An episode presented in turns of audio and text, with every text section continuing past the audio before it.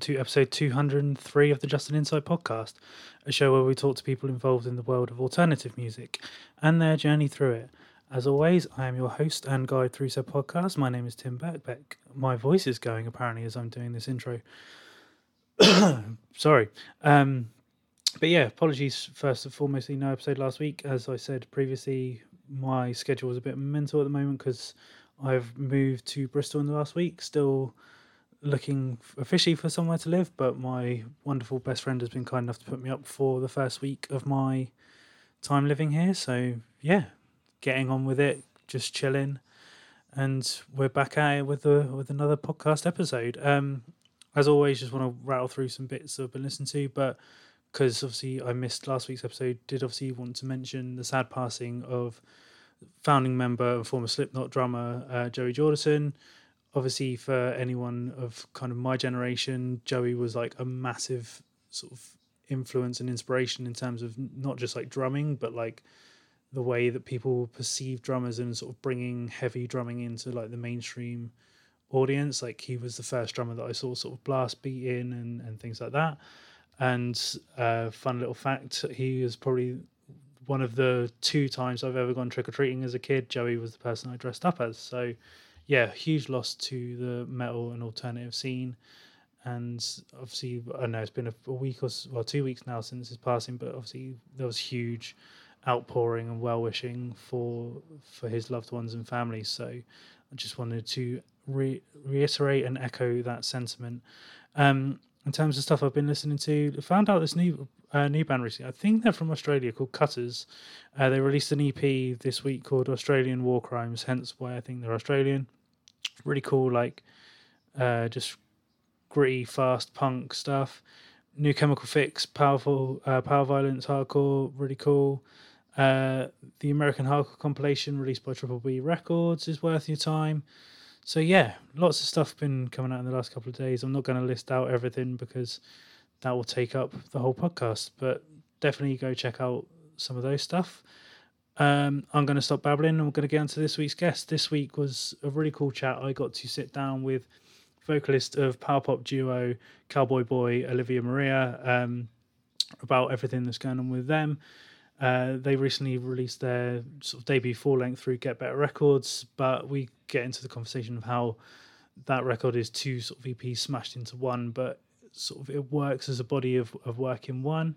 We talk about how uh, the pair of the band were kind of equipped perfectly for a pandemic, even though this was before the pandemic hit, with uh, Olivia herself moving from LA and her bandmate still being in Boston. We talk about her kind of finding her voice in music and yeah, just so much more. So please sit back, enjoy the, ha- the chat I have with Olivia, and I'll see you on the other side.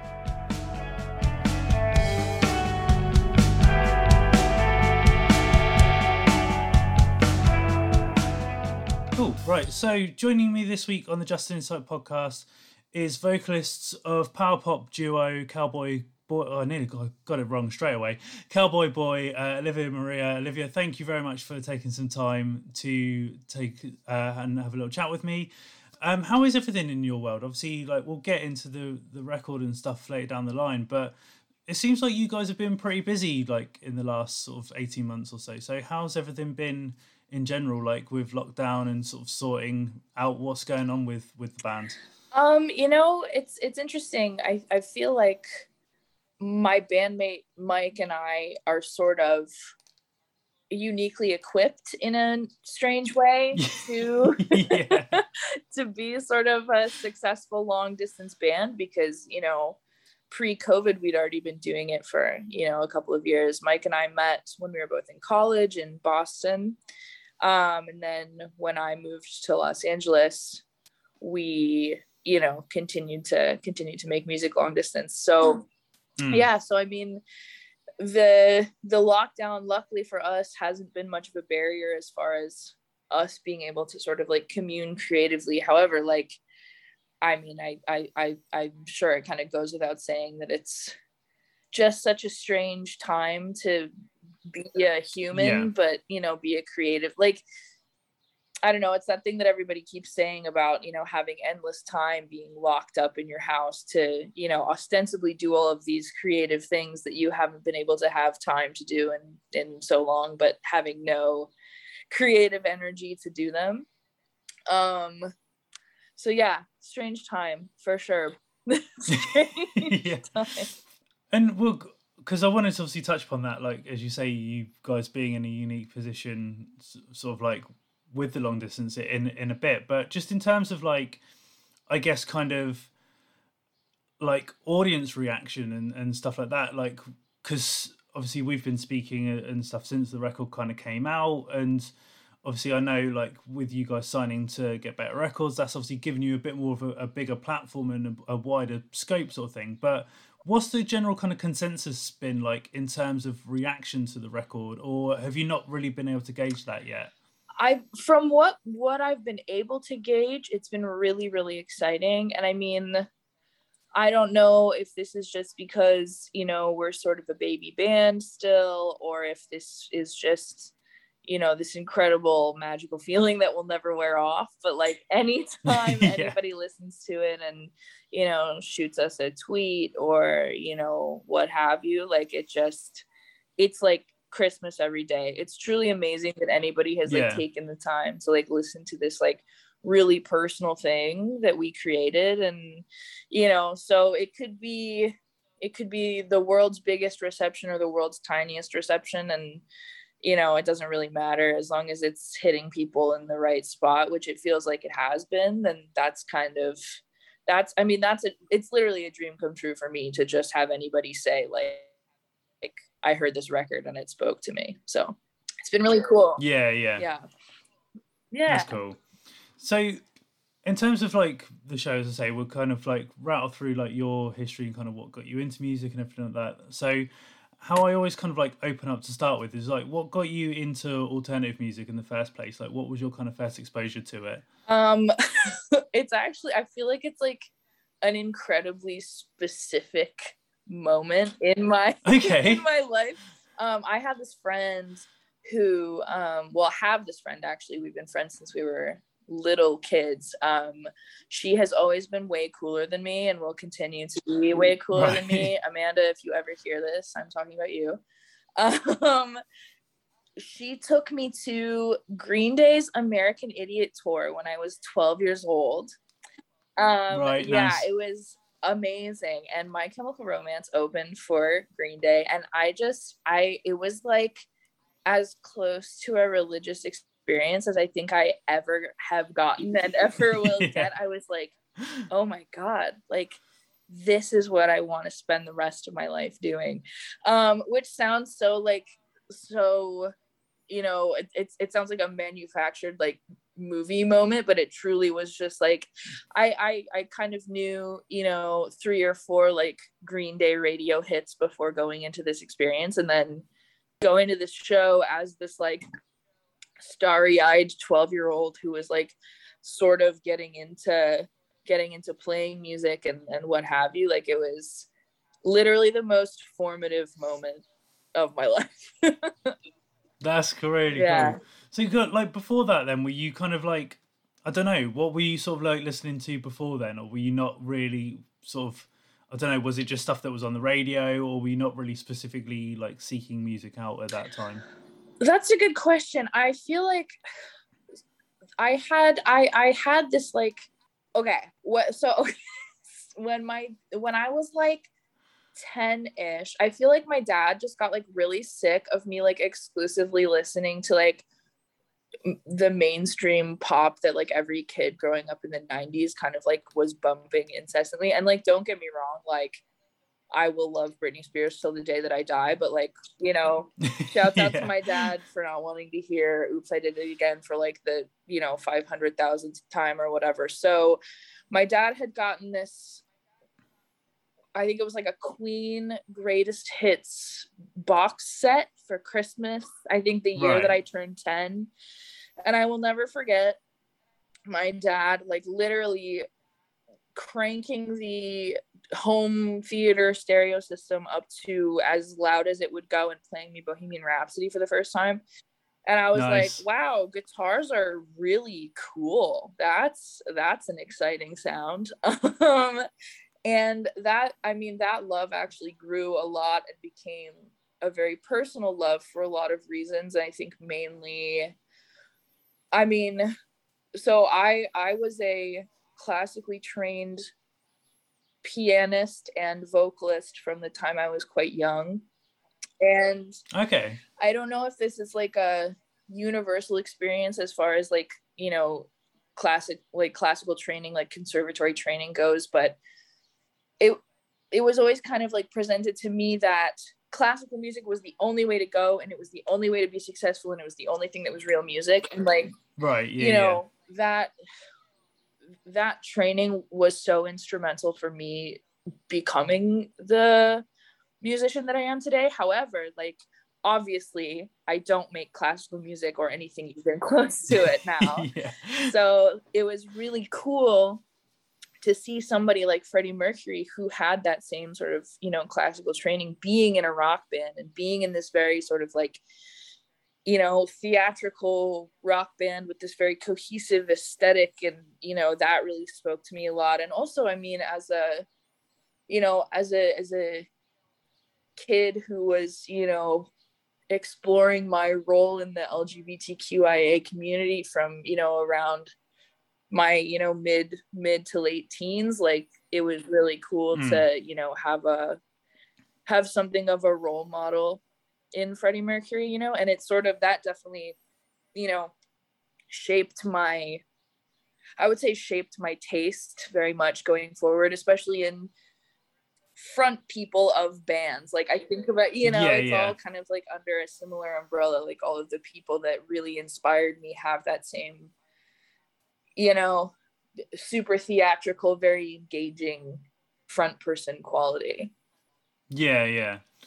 So then, in terms of kind of like, I guess going back onto like the like obviously Queen are still like as you say they're a rock band, but like on the kind of more ter- alternative sort of side of things, after you like experienced that Green Day My Chem show, were you kind of like all in? Were you like then kind of like digging in, seeking any band you could? What was kind of like the next phase? I was like, I I have never been more into anything in my entire life. Truly, like, and yeah. specifically, like it it it it the Green Day stuff really hit, but then like the My Chem stuff, like really really hit, and like yeah, anyone Yeah. who knows me is like listening to this being like yeah true olivia is so emo you know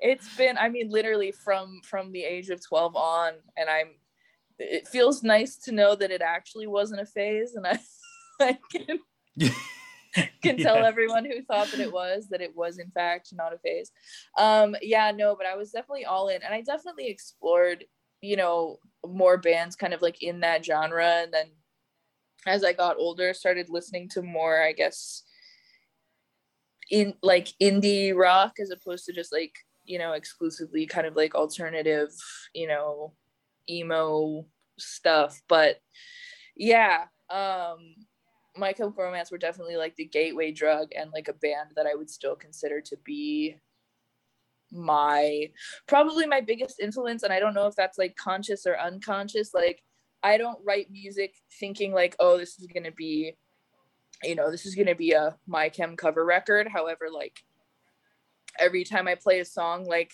for my sister for instance who was present when i literally only talked about my chemical romance for like five years you know she's like oh this song like i can hear i can hear the influence which is cool because it even if it's not conscious it's cool that it kind of like still seeps in Yeah, and I think like it's strange because I think nowadays, like, uh, if you don't mind me asking, how i'm old are you? 29 Okay, so you're a little bit younger than me, but not by much. But like in terms of like our generation, like growing up like with bands like My Chem at the time, it they were kind of like a bit of a sort of love or Yeah. hate band, and I think like now that our generation is older.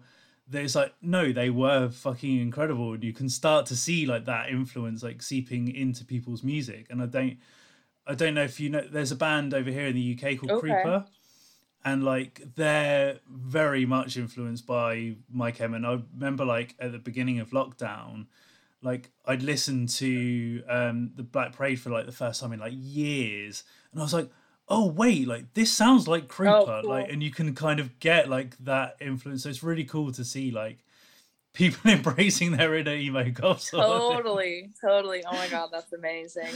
It's cool too, like you know feeling like a geriatric person on TikTok right now, like watching all these kids like who are the same age that I was when I like first got really into this band, like also being really into this band at this like it's cool that like the band has continued to age but the fans coming mm. in are kind of all the same age and it's it's really cool to know that it's kind of like hitting people in the like sweet spot of their adolescence where it hit me, you know? Yeah. It's cool to see. So then in terms of kind of like I guess the live experience of things. Again were you like just were you just like really hungry for it and like seeking out like going to shows and stuff a bit more? Or was that something that kind of came along a little bit latterly? Um, you know, I didn't go to a ton of like local shows when I was growing up. I I I saw every you know, or almost almost every band that I really liked a lot when they would like come through my hometown, but I didn't go to yeah. a lot of local shows until I was in college. And I think part of I think there's a couple reasons for that. I think mainly the scene was pretty small and it wasn't i don't think it was necessarily super welcoming to like to to people as young as i was and like i don't know i could i could just be sort of injecting my own experience into that but i don't really know yeah. you know i don't really know many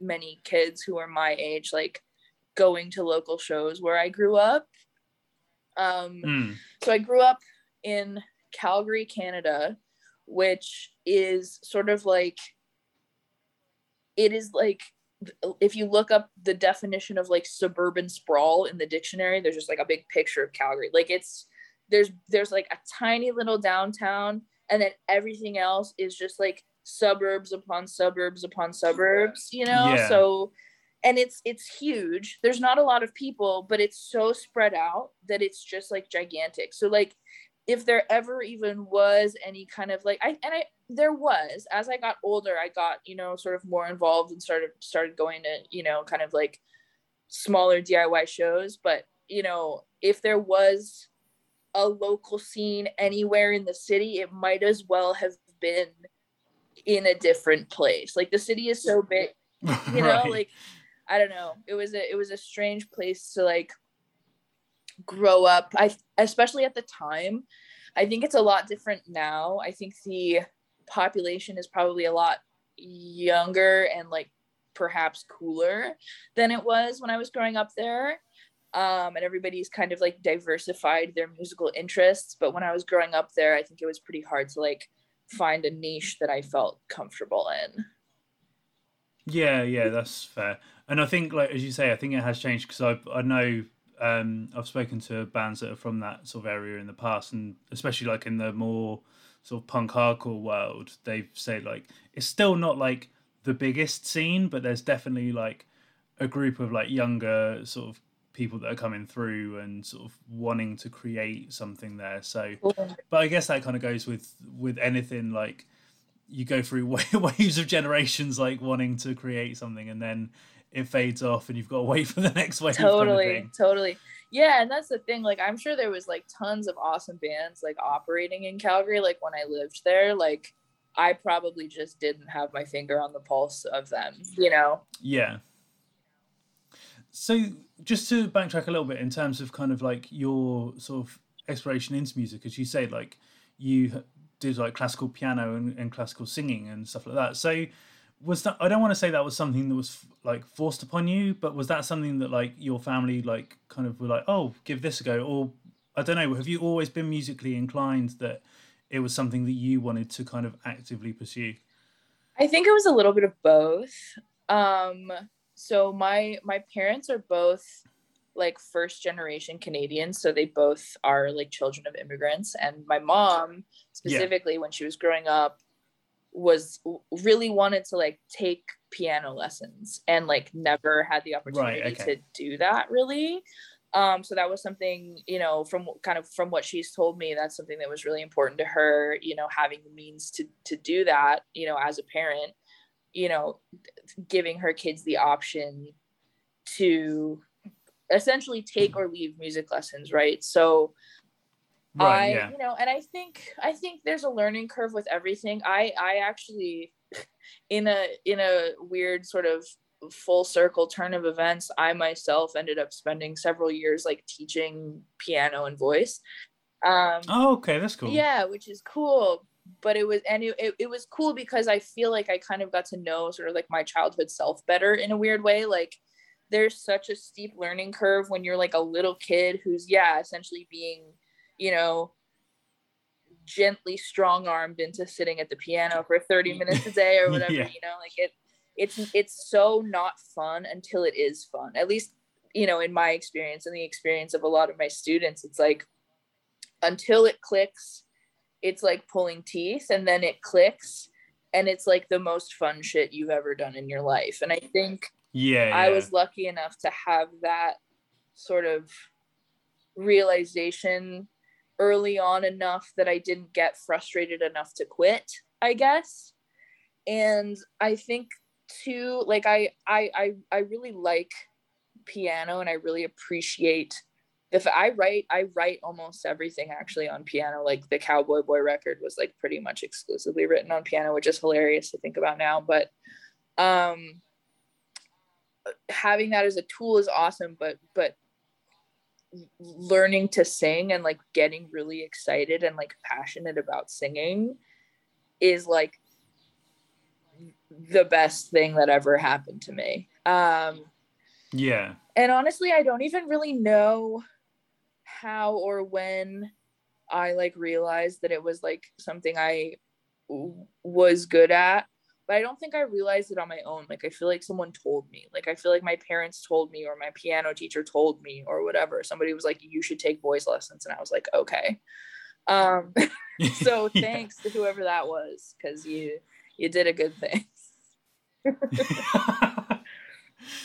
and and just in terms of because like you say kind of going full circle, like I don't know, obviously, like how old your students are, but do they know that you're like you were in a band, or was that something you kind of kept separate? Um, for the most part, I kept it pretty separate, but I actually have one student. Um, so I kind of like I I've kind of transitioned out of teaching, co- well, completely now, I guess. But for the last couple of years, I held on to one student, and she didn't know she was my only student um, oh, okay. the only reason I held on to her is because I had been with her since the beginning and she was like, she's awesome and so cool and like reminds me a lot of myself. And I don't think that she will necessarily end up, you know, being a, you know, career musician. I think that she's like such a little brainiac that she's probably gonna like, you know, yeah. find the cure for cancer or something. But um, yeah. But uh, yeah, her parents are both really cool and um, they are big music lovers and music makers as well. Um, so it kind of circumstantially, I think, you know, kind of, you know, got brought up in conversation a number of times and they they are you know kind of in the midst of a life transition i think they're moving and a whole bunch of other stuff. So we recently finished finished our lessons for good. Um and uh we talked a little bit about the band in her last lesson. And then i ended up like checking my Bandcamp emails or something and their family had like bought a bunch of copies of the record. Oh that's really yeah, cool. very very very wholesome wholesome stuff. That's yeah definitely. Yeah very cute. Um yeah i don't know i don't know i, I would feel weird about her hearing the band probably because she's still pretty young but like yeah. she's not my kid so. Yeah. So then in terms of like further kind of like musical exploration and stuff like have you ever dabbled with any other instruments, or has kind of like piano and like voice been the ones that you've kind of like honed and stuck with, or have you kind of dabbled with other things along the way? Yeah, I pl- I play guitar well enough to like write on guitar. Um, I just, I, yeah. I don't prefer it, but it's it it feels like like poorly speaking a second language, I guess. um, yeah, but I can yeah. I can like find my way around guitar okay. Um, that's I mean that's pretty much it. Honestly, like as far as like learning new instruments goes, it's pretty much those three. I've I've had to like I don't know if this counts, but I've had to like muddle through learning how to like demo things out on the computer. Um which yeah, yeah. for whatever reason like really doesn't come naturally to me, but um obviously is like a pretty pretty necessary skill um at this point. So yeah, but other than that I don't I don't play any other instruments. Yeah. So then, in terms of kind of like, again, like your kind of exploration into sort of, I guess, more of the playing side of things. Like, obviously, we know you now as doing the the vocals for Cowboy Boy, but like, have you kind of been part of like other bands or like done sort of like I don't know, like solo vocal stuff? Like, what's kind of been the journey in that side of things? So, I had a voice teacher in college who told me that so okay so when i got to college i had literally barely ever at all explored any sort of like like vocal performance outside of this sort of like classical world that I had been raised in. Like, right. I knew I loved rock music. I knew that's what I wanted to do. I would like, you know, play guitar and like record, you know, covers of myself singing, you know, whatever, whatever song, but never really saw a song from like beginning to like fruition in a in a like real fleshed right, yeah, out yeah. sense. Um, so I got to college and I had this this voice teacher in my freshman year who told me that in order to find your voice, you had to like find your own kind of like, you know, individual voice. You had to just mimic everybody you like and see what sticks. And I was like, huh, interesting. So I pretty much like spent that whole year just like doing just just re- like researching it felt like like just learning a bunch of different stuff basically just like it sounds so silly but like literally like perfecting impressions of other artists so that I could then figure out who the hell I was, I guess, if that makes sense. Yeah. And it really did take a long time. And, you know, in college, I was in a bunch of different bands, um, but they were all sort of like, I, I I didn't have like I didn't have the sort of like front person role that I like wanted to have and by that time I right. was doing a lot more exploring as far as like songwriting goes and you know had like my modest little you know catalog of of half finished you know pop punk songs in my back pocket and didn't really know what to do with them and it was only after sort of like the dissolution of a couple of these other sort of like doomed projects that Cowboy Boy was kind of like born from the ashes of these yeah. other like failed attempts at like being in a band. Um so I mean and all of that stuff was really cool and really formative and I don't think Cowboy Boy would have ever happened had it not been for these other projects but also like I'm really glad that those other bands broke up, you know. yeah. But so in terms of that, like, were they just sort of like just college bands, or did you kind of like go and do shows with them? Like, what were were they? As I say, were they things that ever kind of got off the ground, or not really? Um, not really. I mean, yeah, no, not really. I would. It was like I would play with people who were like you know becoming more successful in their other projects but for whatever reason like the projects that like I had a hand in. Like it just it was it was a lot of like wanting to get off the ground with projects that were kind of like too niche to like ever really get off the ground. Um, Okay. yeah, and I I think that again, such a learning experience, and I've seen so many bands now, like, sort of like I'll like hear a band and I'll be like, oh, that's what we were trying to do, but this is like way better than like the shit that we were doing at the time, you know. yeah.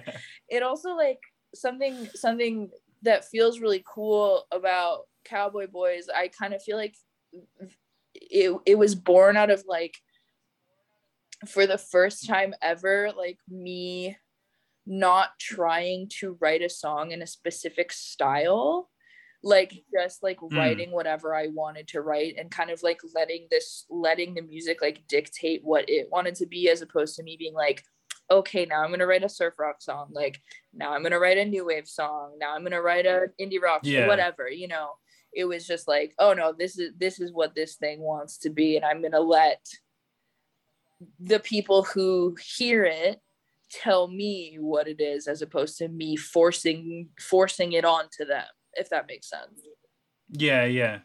No, no, no, it definitely makes sense. And I think like in terms of of that, like just with the kind of songwriting side of things, again, I guess because obviously like with your sort of like classical background, there's probably something that's kind of come into it. But when you were in college, did you kind of find obviously as you as you mentioned there, like you kind of like did all this research of like all these other people were mimicking them before finding your own voice, but the actual like songwriting process did that come quite easy for you or was it something that again you kind of like was trial by error until you got to the point with cowboy boy That's a good question. I, you know, I, I, I have, I had sort of been writing all of my life, but I don't think that I ever, like, I, I never like recorded an album of like original songs when I was like growing up, if that makes Yeah. sense. Like, I had always been writing, I'd always been writing lyrics, I'd always been like, you know, writing melodies and like accompanying myself, you know, on the piano or whatever, but I never like, I was never like, I don't think I could get past the concept of like oh if i'm writing this song on the piano and singing along with it like this has to be a piano ballad and only a piano ballad. Whereas like obviously yeah. at this point not the case right? Like but I, yeah. but it took you know it took a more sort of like 360 view i think of music to get to that place. Like and that i think came from both like listening to new stuff meeting a bunch of people in college who were like such incredible songwriters and like doing all this crazy shit that i would have never been exposed to had i like stayed in my hometown and you know it was it was it Mm. was a like i am i am so much a product of like all of these other you know really incredible like outside influences. I think as everybody is but i i, I feel a lot of like reverence for the musicians that i have met in my life who have sort of like let me into their you know creative circles and let me like learn from them. Um Yeah. so yeah i think yeah. So in answer to your question it was definitely a, a very new experience to like see a song from its inception to like being a finished piece of music. Yeah yeah And, like, yeah. creating in a collaborative way was very different than anything I had done before, but it was like it was like opening my eyes for the first time. Like being in a room with like yeah a bunch of people and me being like, here's this demo, like here's kind of what I'm hearing. And the people around me being able to like articulate that in a way that I couldn't necessarily like mechanically do on my own. I was like, Mm. this is the best shit ever of all time. So, yeah, I think, yeah, very it, a learning curve, but not like a steep or painful learning. curve. Yeah, yeah, yeah. That's cool.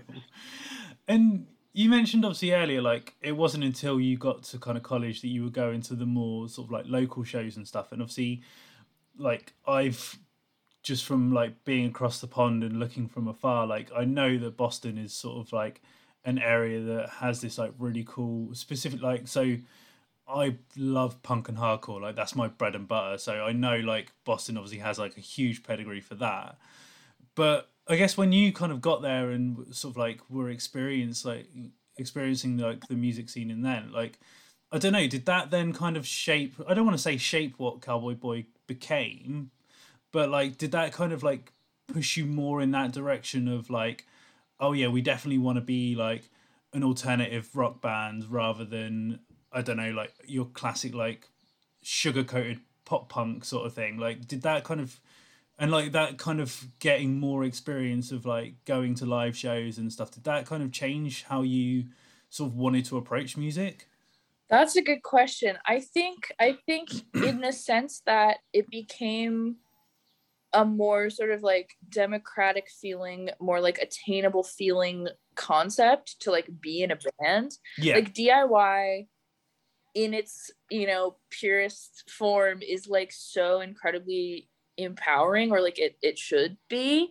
You know like when you take all of the whatever like the politics and the bureaucracy and what have you like out of diy like it's literally like hey you see this like really cool shit that we're doing? Like you can do this too. It's like really easy. So i don't think i'd ever really experienced that before because there always felt like there was this sort of like you know pretty like you know steep like barrier to entry as far as like being you know being in a band or like playing music like until i got to college i didn't really understand that like it really was possible for like me to just like decide to start a band and like start playing shows yeah. you know but as for as to like shaping the type of music that I want to wanted to play. I think it did in the sense that I, you know, I definitely dabbled in playing in some bands that were like probably not necessarily what I would ha- like bands that I wouldn't have been in like I wouldn't have I wouldn't have started the bands that I ended up in if that makes sense like genre wise yeah, yeah. it would probably not have shaken out that way but you know it's interesting like I I well I want to preface this by saying I have like so many incredible musician friends in Boston who are still in Boston who are all in like super sick bands who have been nothing but like like i'm i'm literally i feel so incredibly lucky because i'm like the world's most supported person um artistically yeah. and just like personally you know so i feel very lucky but i always did kind of feel like maybe genre wise i didn't really know where i fit with cowboy boy like you yeah, know yeah. and like it's not like it's like super crazy out there music but i was always like huh, like which of my friends' bands do I sound like? Like which of my friends' bands would I go on tour yeah. with, you know? And I could like never really find an answer. And I was I, I kind of was like, huh, well, I wonder about like, you know, I wonder if maybe this this, you know, it'll th- the answer to that question will like miraculously become clear when I like move to the West Coast. And then it didn't, you know. So yeah. I don't really know. Um I don't yeah, I don't I don't know. I think I think I mean I, I think obviously my environment shaped what I was doing tremendously, but I don't know about like I, I don't know if it shaped the type of band necessarily that I was in. Yeah, no, that's that's fair enough. Um, so if we kind of get onto like the formation of Cowboy Boy, obviously like it's you and Mike that are the the key components, but obviously I know like Mike now does the majority of like the guitars, bass, and, and drums. But when you kind of first started, was that a hurdle, or did did you want it to be a fuller band, and then you kind of realized like, oh no, we can do this just the two of us? Like, where did that kind of all like start from? You know, I don't think I ever really conceived of Cowboy Boy being anything more than Mike and I. Um, okay. which is which is cool and i think the reason why it happened that way is because i'd been in you know these these other bands and you know sort of been burned out on you know sort of being being you know beholden to like somebody else's vision i guess um yeah. and so you know mike and i had been close friends for a long time and like i would encourage anyone who's listening to this to like go look at you know listen to mike's other projects besides cowboy boy too like mike is incredible he's such an incredible musician like just blows me away constantly um and so it was really like asking him if he wanted to start making music with me was like asking him out on a first date or something. Like I was like, I was like, oh, please say yes, please say yes. Um, and I'm so lucky that he did. Uh, I think that, um, I think that we just, I don't know. I've never had the experience of like, you know, demoing something out or you know writing writing or, or jumping on a zoom call with mike and being like okay so like here's what i want the guitars to do here like you know here's what i'm picturing this sounding like like sonically like here's what i want to be happening and then he'll be like oh yeah like i demoed this thing out and it sounds exactly like what you just said you know yeah, so yeah. and and it's always kind of been that way um yeah so i never really i never really felt like we needed to be more than just me and him and i think that you know we've had so many wonderful experiences with like people who have collaborated along the way um as far as like playing live you know we have a ton of awesome friends Yeah. who've you know jumped in to to play with us and it's always been an incredible experience. And you know we've collaborated with you know visual artists specifically um our good friend Ellie who has done a bunch of amazing work for us you know the entire time that we've been a band. And that stuff is all awesome and i i love collaborating that way. But as far as like actually conceiving of these songs it's always just going to be me and mike Yeah, that's cool.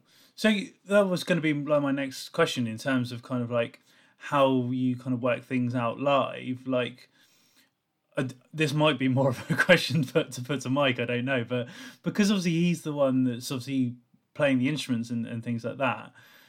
Is it just a case of like drafting in like who's available at the time for when you you do live shows, or have you got like like a as you say like a specific group of people that you can pull upon and then I don't know. Does Mike always go with guitar, or does he kind of switch what instruments he plays live? How does that kind of dynamic work? That's a good question. Um, Mike has always played lead guitar. I'd be so curious to see if he like ever wanted to play anything else. I'm gonna. I'm literally gonna ask him that tomorrow. I'll be like, "Hi, I was thinking about something interesting." Um, but we were. I mean, when I say that, like, I am truly like the most supported person ever. Like, I I am so spoiled. I just had this like when I lived in Boston, like I just had this wealth of incredible musicians that I could just be like, "Ooh, I want you, you, you, you, and you," you know, and like everybody was like, "Okay, like let's do it," um, which is truly like something that is so singularly incredible and also something that like I never ever ever want to take for granted, especially now living on the West Coast. You know, I, I I was lucky enough to sort of move here with this sort of pod of people that I had met in college, um, and sort of that pod has grown to include people that they know, etc. So I still have this little kind of like satellite pod of you know awesome musicians, but it's definitely not to the same degree that it was um, in Boston. And I don't know if that's just because we were all like in college or freshly out of college, and we weren't all just like adults who like have our own lives, you know, or if it's yeah, yeah, just I mean, I think it's I think it's both. You know, I think it's the sheer number of just like awesome musicians who who I could just call up, you know, in in Boston. Mm. Um but yeah, yeah, there's definitely like there's definitely people who are like ride or dies and I think I think I've sort of sort of like built or like am building my like team of ride or die people to play with me like in LA um which is awesome Yeah. and like a huge relief uh because I mean when it's when it feels safe and when everybody's comfortable and when it's not going to like put people's health at risk like I would love to start playing live again um so it, it feels like a relief to you know flip through my mental rolodex of people and be like okay I have people I can hit up when when I do yeah. That's cool. yeah which is awesome.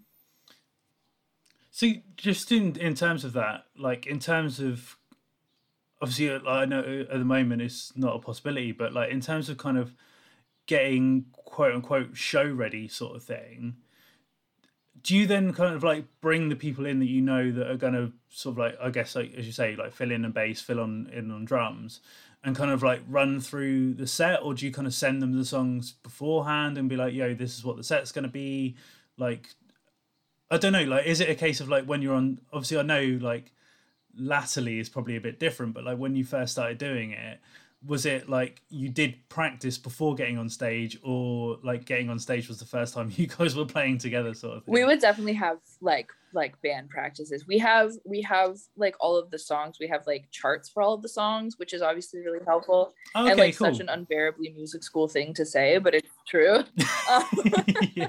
because it'd be so much more difficult i think if we didn't but um yeah and you know you start to like you start to kind of play with the same people a couple times and you know you introduce the occasional new song or what have you but for the most part it be it becomes like it, it it feels like i have like the the biggest band in the world kind of in the sense that like because Yeah. all of these people were like homies before we played together like it really did feel like you were just like showing up to band practice. Like it's it's i've i've been in situations as well where it's sort of a more you know like can you fill in for this one show?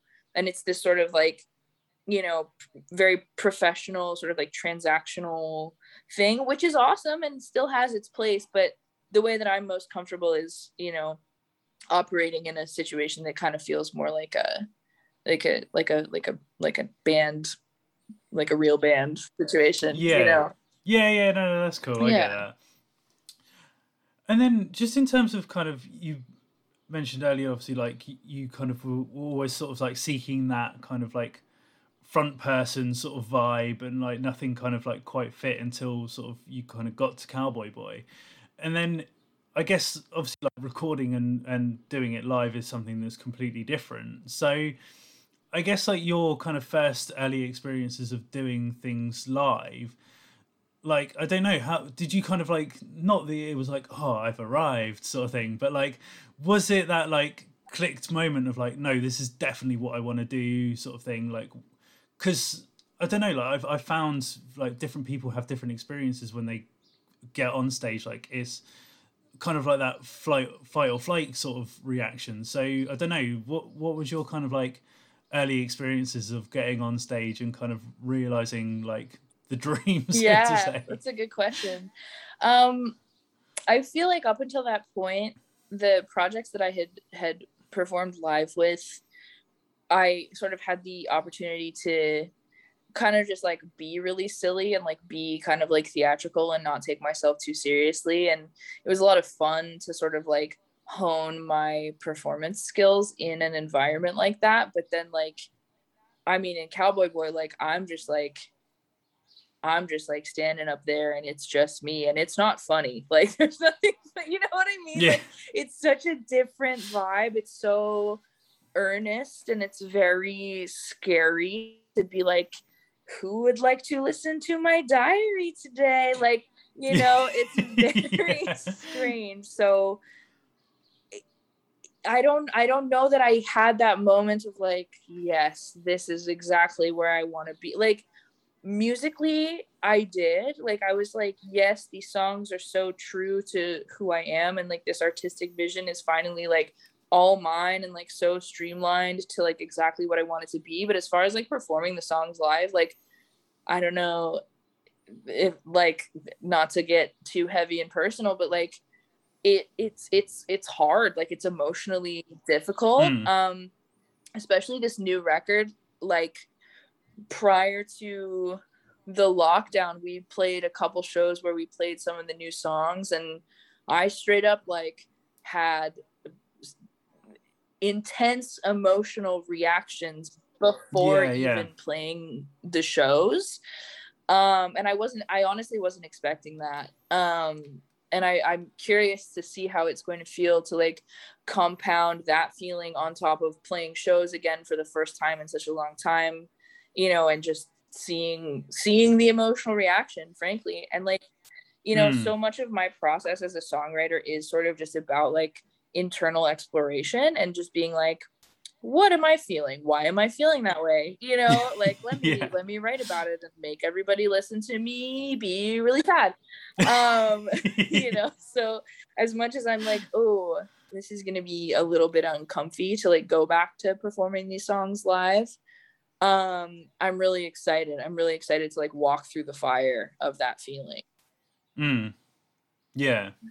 And another thing that you you mentioned briefly earlier is kind of like having having sort of Freddie Mercury as as someone that's obviously as a, as a gay man that was kind of not, not necessarily like saying he was an idol, but like someone that is in that LGBTQI play, plus sort of world, and you saying like your own kind of like exploration into that and and things like that. So obviously like feel free to sort of talk about this as much and as much little as you want, but like how do you kind of feel like through music you've been able to kind of explore that side of yourself. And where do you kind of see yourself now in in that world if that makes yeah, sense? yeah yeah that definitely makes sense. I mean i identify as a queer person um and Mm. i'm you know uh, I, like out to to most people i think that that know me. Um and i feel like those themes are definitely present in the music and you know like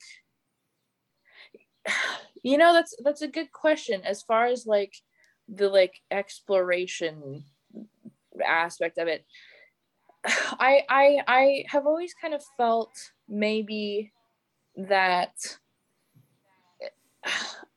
it's like it's like an identity that i would that i want to wear but it doesn't always feel like it fits. I almost like feel like maybe you know you know how like there are bands whose you know sexuality or like gender expression or whatever is like so central to the art that they make and it's Yeah. like this yeah. like incredible you know courageous thing. I i just feel like i've never been able to like really sit in that and be like yes i am you know a queer person and you know that yeah. it's and I, I i sort of have always felt like yeah i don't know. I don't know if it's if it's gonna become something that i explore more artistically. Like it's obviously like it's not a secret. Like i'm you know i I think- I think it's- i think it's it's pretty clear especially the people who you know who know me and who who listen to the band like you know I, it's not a, it's not a secret that i identify the way I, ide- I identify but i'm curious to see if if it ever sort of like you know takes takes more precedence in in the music itself or like lyrically or whatever like you Yeah. know there's that like I, I i i don't think that there's too many songs on the record that are super specific with like gendered pronouns so it could potentially be ambiguous you know the like who i'm writing the song about or whatever. So Mm. but yeah i'm i'm curious to see if if it'll ever be something that is more sort of like central to my musical identity. Not sure. Yeah, and I don't know if this is something that this so like prevalent in the states as it is over here, but there is like this wave of like bands that are coming out that are are sort of very proactive in in talking about like sort of their queer identity and like queer punk and stuff, and they have like a not like a signature mm-hmm. sound but they are a lot more aligned with a similar sound to to you guys in terms of like musically it's very sort of upbeat and uplifting but the lyrics are very serious and i think like it's a really kind of interesting juxtaposition that we have like with bands over here in the uk so Yeah. i don't know have you found like since like starting the bands that that that, that you have like this group of peers that are all kind of aligned or is that not something that you've kind of really like seen and explored as like much? genre wise or or like like do like uh, like can you be more specific You, well, just like in terms of kind of like, as you say, like not with your music, maybe not necessarily it being sort of so obvious that that you're talking about like LGBTQI issues, but like having a group of peers, like you said, like there are bands that like that's their quote unquote identity, but like having a group of peers that like are all like minded and playing a similar style kind of thing. yeah i don't i don't know about playing a similar style necessarily, but I I I definitely you know came to Boston and met just like this you know this network of you know people of varying you know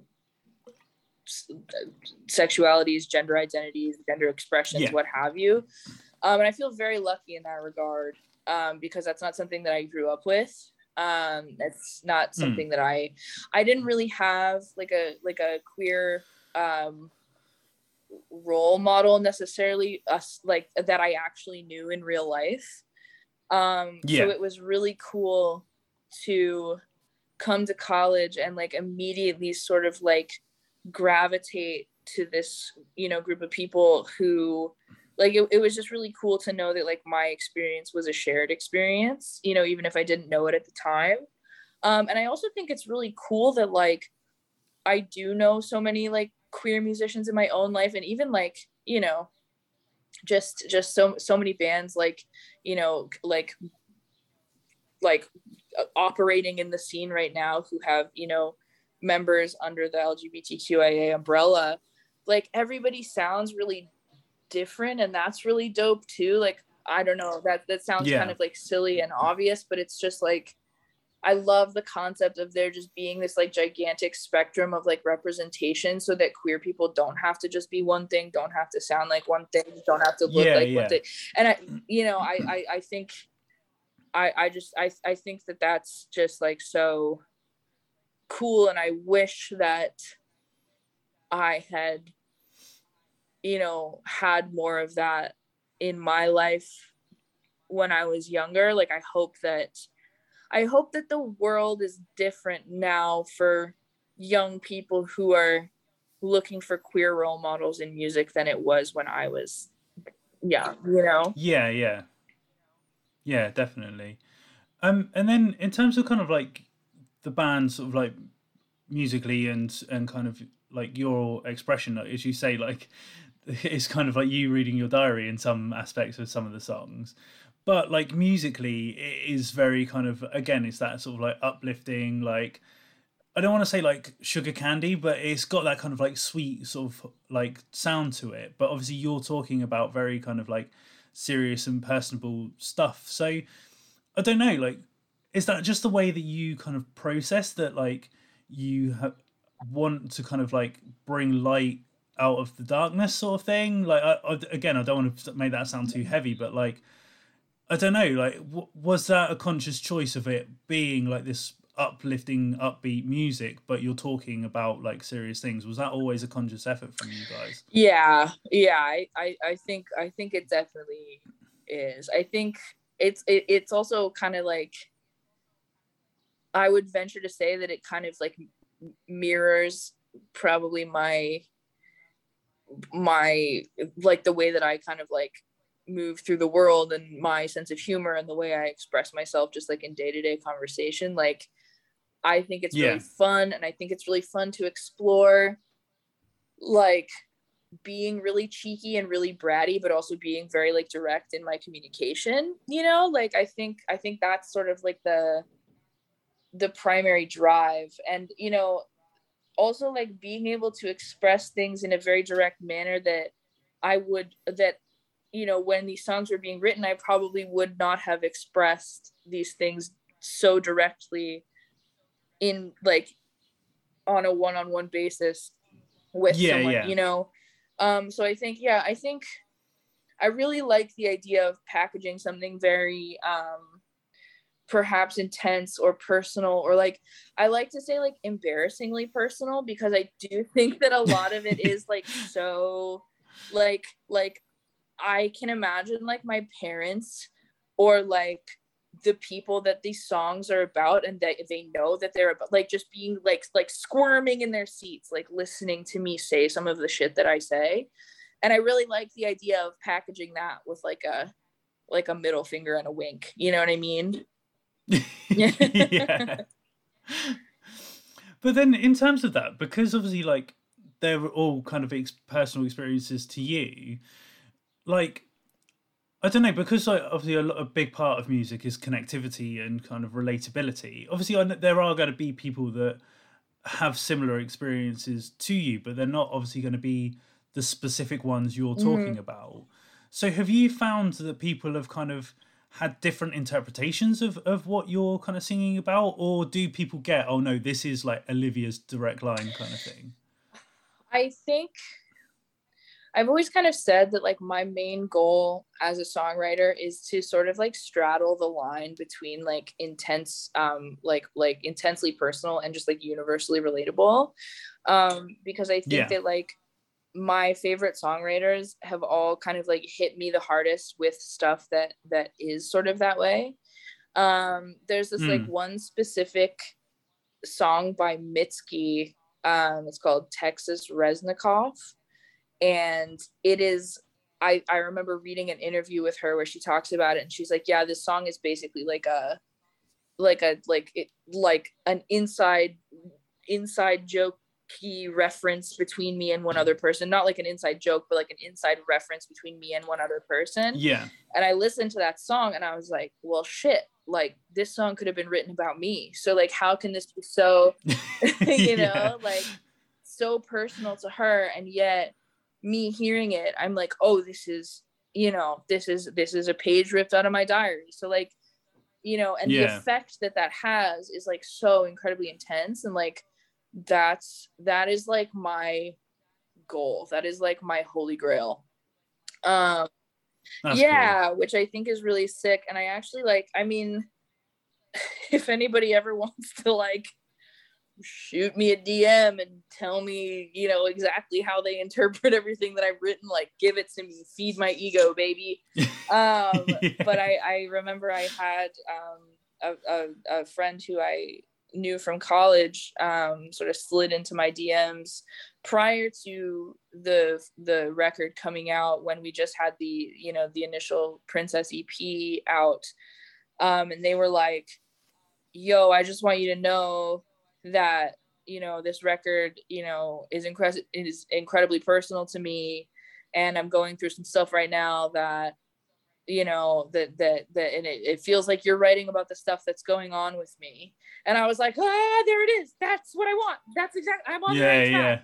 yeah. um so you know again sort of back to what i was saying you know when we first started talking like that's the goal. You know whether it's one person or whether it's a zillion people it doesn't it really doesn't matter. Like it as long as it's hitting somebody that way like that's truly like the coolest thing in the world Yeah, yeah. That's cool. Um, and obviously, I said we'll kind of touch upon like the the fact that you guys, as you say, you're kind of well equipped to to the circumstances now. But obviously, as I say you've you're now in LA. Mike's obviously still in in Boston. So I don't know, like when that move was happening, was there discussions of like what now for the band, like in terms of do you carry on going? Like is are you going to be back and forth all the time? Like what was that conversation? And was there ever a conversation of like should we kill this? Or i don't know did that never occur? It definitely did occur uh, um but i think it kind of occurred after i'd already moved. Like we'd had a couple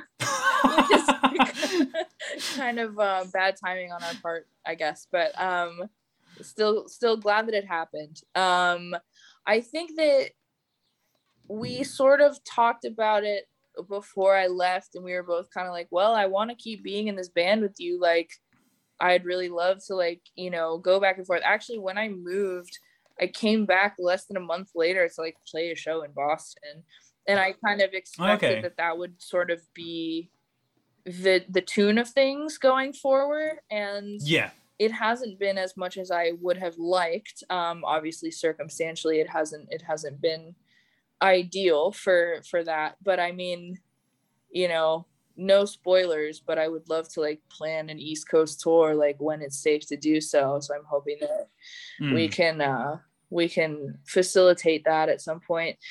Um, it's I mean, regardless of like whether or not you're both committed and you're both like stoked on what you're doing and you know whatever like there's always going to be like bumps in the road and there definitely have been um Yeah. you know but i think something that's like really cool about like being in a band with somebody that you like love so deeply is that like i think mike and i are both able to like be pretty straight up with each other and you know there's no like it's it's we were friends before the band and i i, I know that we would Hmm. be friends if the band didn't exist but like i think we're both glad that the band has you know uh persevered through growing Yeah. pains you know yeah.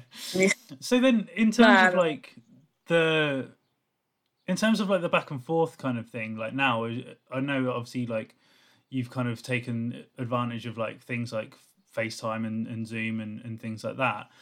But I guess like in those early stages, was there kind of like teething problems in terms of like how you do it, or I don't know, was it just like straight away like okay, this is how we're gonna do it, we're gonna send demos, blah blah blah, sort of thing. I think yeah, I think the skeleton like conceptually was already there because it's you know, we were able to kind of like do it in person when we both lived in Boston, but it was still kind of like the same concept. Like it was still me bringing songs to Mike and being like, okay, let's flesh this out.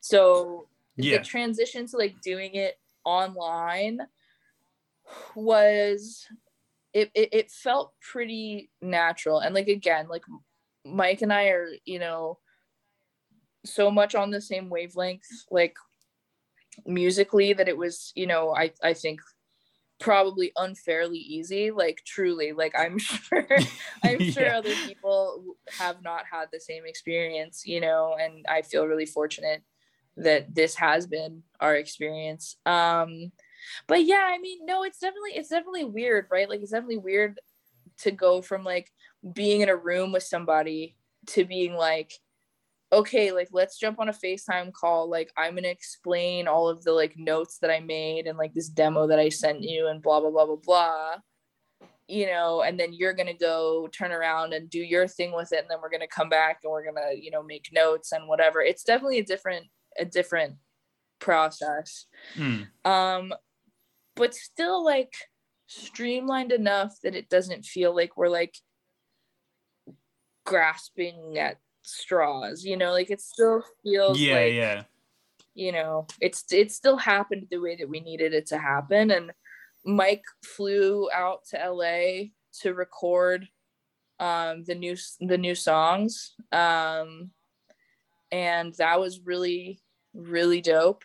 Um so and i mean i i, I think i don't know. I think when i first moved to la too like it there's there's so many like growing pains life wise that that happen that like there was definitely a couple of conversations where we were both just like do we like do you care about this? Like "Oh, well yeah i do. Yeah. do you care about this?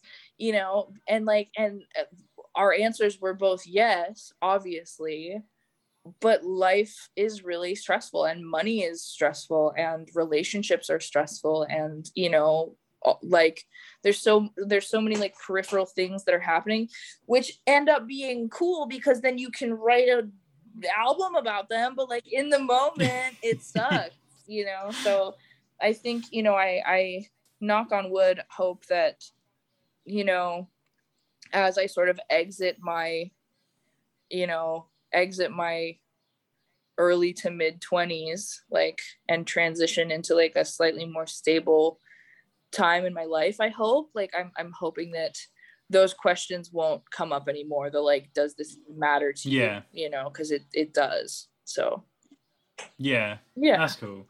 And like as you say, because of you were already kind of doing that, you were kind of in a perfect situation for the sort of lockdown compared to many bands that were just like, shit, what the Yeah. fuck are we doing, sort of thing.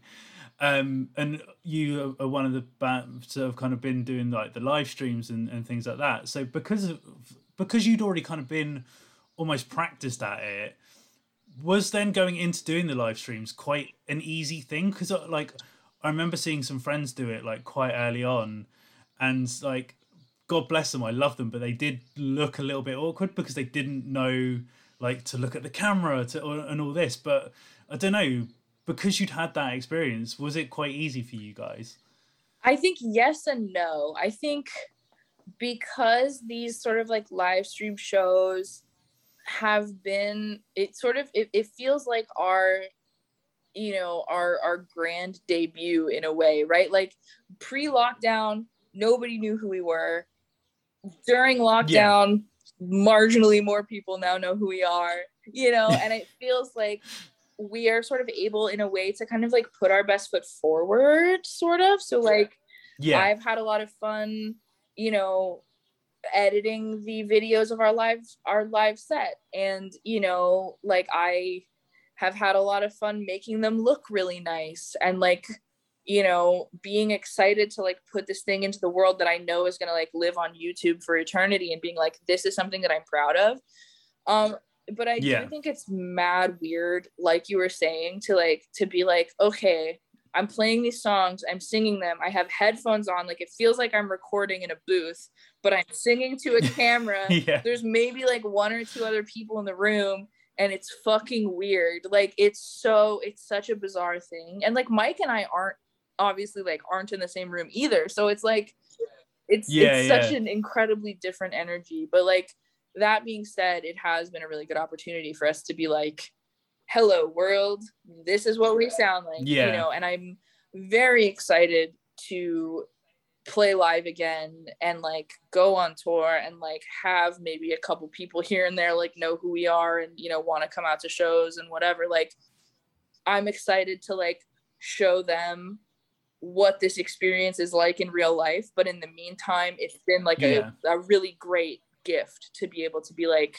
you know presenting this very sort of like aesthetically pleasing and great little manicured yeah. product you know and it's not it's not super manicured like it is still live it's all like one take and you know like maybe there's we like throw a little reverb on the vocals or whatever but other than that it's kind of just like existing in its purest form so it's not like it's not like a mm. music video but it's also like we get to we get to present this thing that's very you know very that we're very proud of. Yeah. that's cool. Um and just in terms of like the new record obviously like that's kind of how i discovered you guys because like i'm a big fan of get better records and like all the stuff that they do.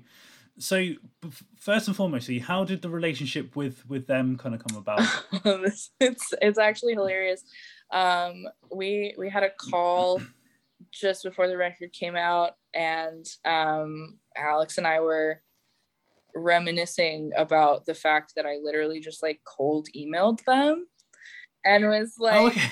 um actually so okay so the way that this sort of came about was um i was sort of informally speaking with James Kasser, who is like so awesome and was like such a guiding force to like actually getting this record out in the world. Um, and hmm. they were like, hey, you know, like I see on this, you know, list of, of, of record labels that you really like, you know, I think that, I think that this record would be a really good fit on Get Better.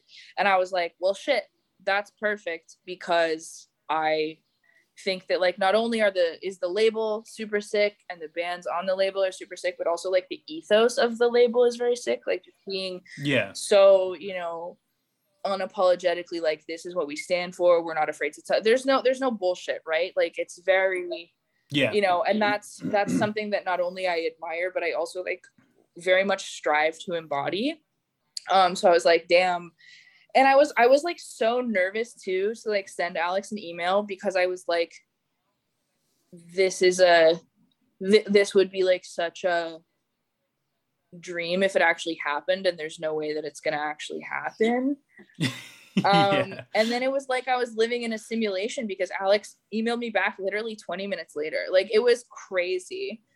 Um, i was expecting to never get a response and they hit me back like really quick um, and it just kind of like it just sort of snowballed from there but it was a slow snowball because you know it was the it was you know as the pandemic was just sort of you know Yeah, kicking yeah. into its terrifying high gear so it was a really strange time obviously to like be putting anything out into the world and you know making this big transition from from from never knowing when this record was going to see the light of day to like putting out physical copies and you know doing having pr stuff happen and you know the like.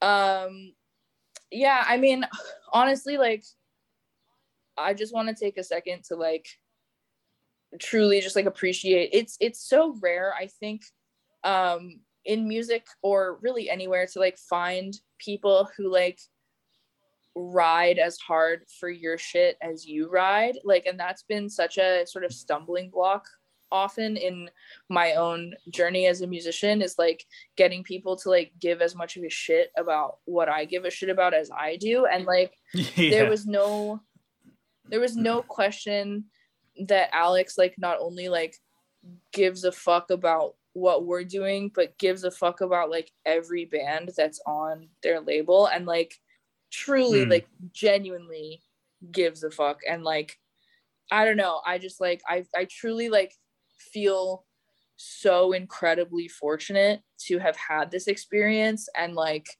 I just I just think that Get Better is like the fucking coolest label ever. And like even if we weren't a, a band on their roster like I would just be like I would still be singing their praises just as hard. You know I just think it's so fucking yeah, sick. that's cool. yeah. So um yeah what you feel like I No, no, no. You, no, you, you. But like, just in terms of kind of like when, obviously, like the conversations kind of started, and sort of, I'm, I'm making a bit of an assumption here that you obviously had like the the sort of newer stuff, maybe not necessarily fully planned out, but obviously you had that kind of idea. But obviously, what we see, I didn't realize this until a little bit later. Obviously, with Good Girl, it's a combination of obviously Princess and the newer stuff. So I don't know, was that always the plan to kind of merge like the two, or did you initially want it to be like an EP on its own with the new stuff, and then, or did Alex kind of go, "Hey, why don't we mash this and make it a full length?" Like, what was that conversation? Um, I think I I don't think it started out as my intention, but I think as the as the new stuff was being written, I was like, oh no, this is this is an album. Like this isn't two EPs. Like this is an album. Like it it's literally a continuation of the same narrative that that started on yeah, yeah, on Princess. So it seemed natural. And I remember again talking to talking to James and they were like, you know, this feels this this feels cohesive. This feels like a, you know, this feels like a, a full album. Like let's stick them together and pitch it that way. And I was like, yeah, let's hit, you know what I mean? Like just just a hundred percent from the jump. I, I I think we I think I knew and I think Mike knew and it clearly, you know, other people who gave a shit about the band also kind of knew that this was the continuation of the same story and it kind of like belonged together as like one cohesive piece of art Mm. um which is so sick too because you know one of the benefits of you know uh, like effectively re-releasing something that had already been out in the world for so long is you know nobody nobody knew who we were and nobody heard it before so yeah, you know yeah, all yeah. of these songs that i still you know obviously still stand by and think are so good like are kind of getting you know something of a new life um which is really cool to see um because i you know it's interesting right when you when you are like a baby band and you know you're playing shows to the same like 10 people or whatever like it's kind of hard to feel like you don't live in a vacuum and you're kind of like Hmm. well i think these songs are really good and i think that these are the standout songs on this record and i think that you know whatever but there's there's there's no real world empirical evidence to like back up those hypotheses that you have about your own music and the only thing that like backs up those hypotheses is like more people hearing it um yeah. which has been really cool. Uh, so I'm really glad that we did it this way. Really glad that these songs are like, you know, getting heard a little bit more, and it makes me feel good because it's something that I'm really proud of, and I think I think it it took it took shape the exact way that I think it needed to. That's cool. Yeah. Um, and I don't usually kind of like pick out specific tracks or anything like that, but there's I just want to ask about the the interlude track Keller because is that you and Mike having that conversation on that track? It's actually not. Um, it's yeah, Oh, okay. someone else. Um, and it's produced by um my good friend Matt, uh, who is also one of the best people and musicians and just that I have that I have ever met. He is the best. But anyway, um yeah, he he produced that. It's a recording of a conversation that I had with somebody who is very special to me, um, who inspired for better or worse um, a lot of the content of both of these EPs. Um, Okay, yeah, cool. so it feels it feels very fitting that uh, that that was included on the record. I don't think I knew how fitting it would be actually until yeah. until both records were or both EPs were were written and out in the world. So, because obviously now that I've got a bit more of a context, but like I don't know, was it always the plan to ha- like? Obviously, I know it's, it's on Princess ini initially, but was it always the idea to have that full conversation? Because I think like. I don't. I don't want to say it breaks up the record because it fits where, where obviously it's placed. But like, obviously, you've kind of gone from being like at a 10 in terms of like upbeat and tempo and then it kind of brings it down before jumping back in so did you always want it to have that full conversation rather than it just being a soundbite kind of thing Yeah, yeah. I think that um ah, it, it it it felt it felt really important to me to have and it's funny because it doesn't it, it doesn't really provide context for anybody else but it provides context for me. Yeah you know? I know that sounds really strange but you know it, it i feel like if there's anything that i can say about myself and the way that i approach sort of like my uh, artistic vision if you will is like everything is very deliberate like you know? Yeah, and so i was like nah this has to be this has to be on the record. This has to be in this in this exact sort of like form you know? And it's to me that conversation is about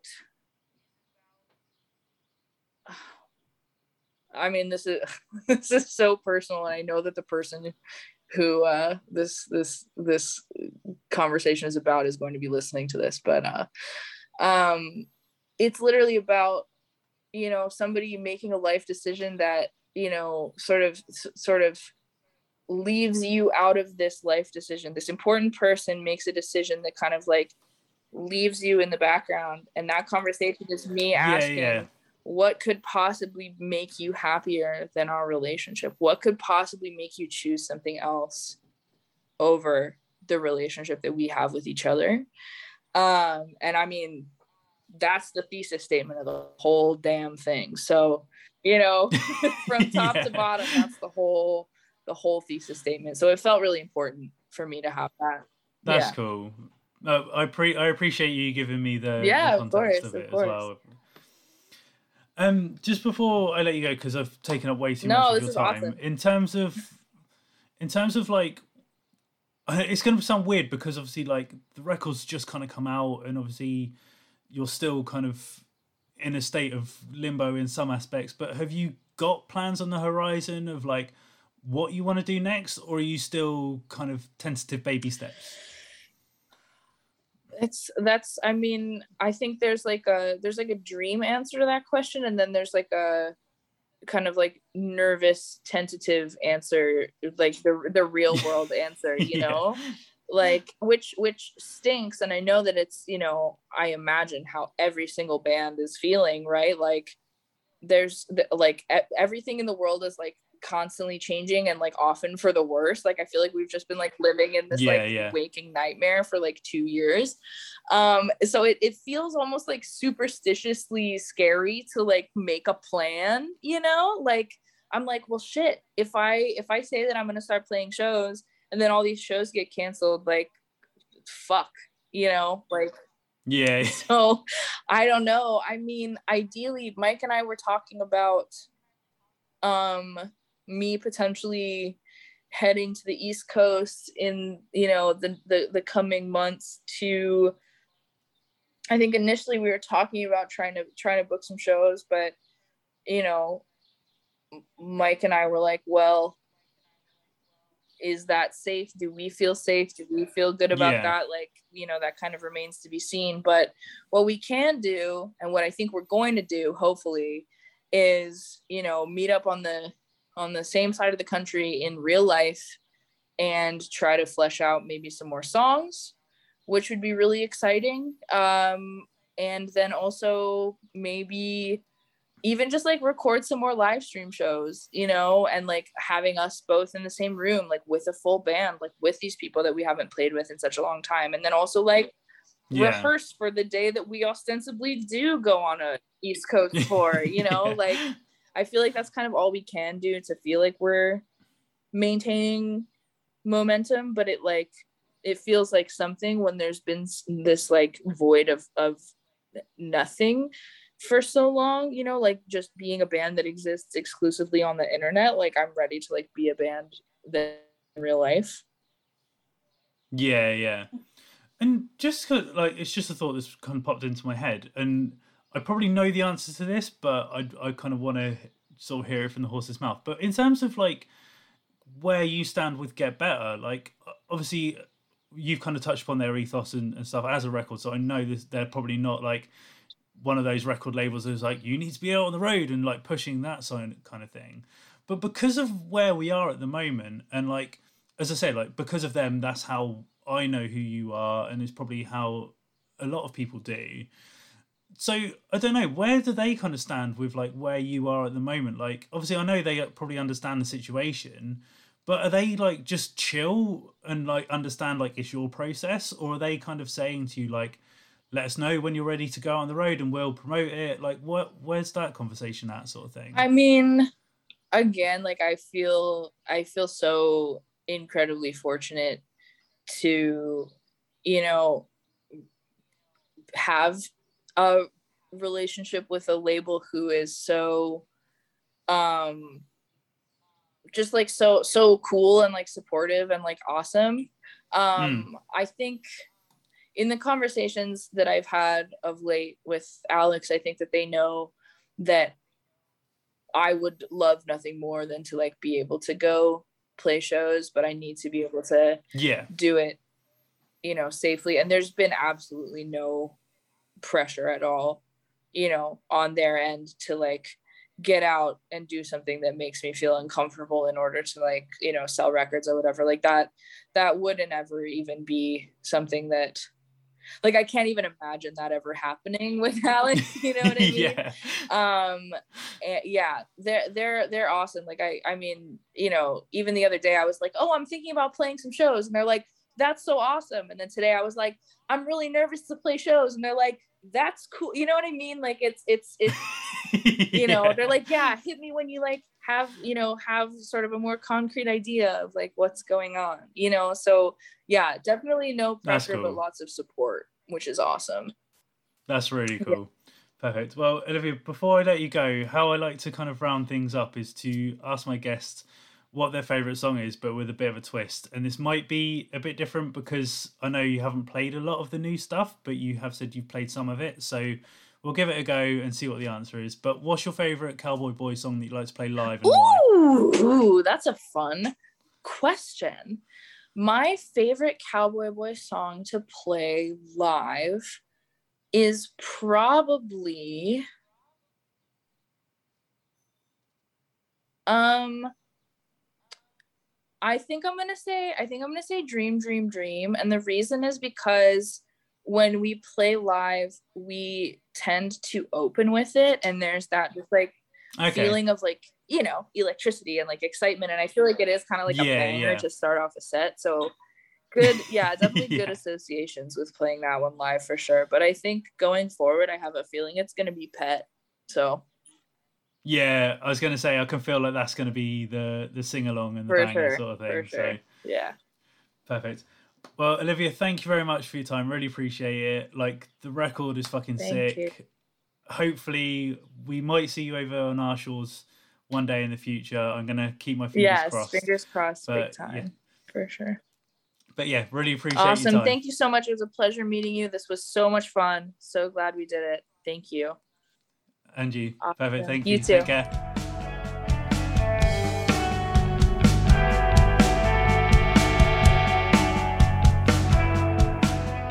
So there we have it, folks. Again, huge thank you to Olivia for taking some time out of her day to have a little chat with me. I know she stayed up especially late, so again, huge thanks uh, to Olivia for that. Um, as always, if you want to keep up to date with what Cowboy Boy are doing, you can do so on all their various social media platforms. Uh, go check out their their new record. It's really cool. I would say it's a summer fun record, but here in the UK at the moment, the summer doesn't seem to exist. It's just grey and shit. But um, yeah, definitely go check it out. It's a really cool record. Um, but yeah, that's pretty much it. The other thing just to mention, we released our second charity compilation through Bandcamp uh, a couple of weeks ago. All the money will be going to the Good Night Out campaign. We've put links in our sort of social medias for that. So go check out the work that they do. Go support the Bandcamp. Uh, it's literally one pound donation for 16 tracks, or pay what you want. All 100% money that we raise does go to the Good Night Out campaign. Um, I'm hoping to get their CEO on the podcast at some point, but as I say, I've just been busy trying to sort my own life out at the moment. But yeah, if that pans out, you'll get to find out a bit more about the organization and what they do. So yeah, head over to uh, justininsightpod.bandcamp.com. Again, it's the links are on all our social media as well. Uh, so yeah, I'm just going to leave it there. Thanks again for stopping by the Justin Insight podcast, and I'll see you soon.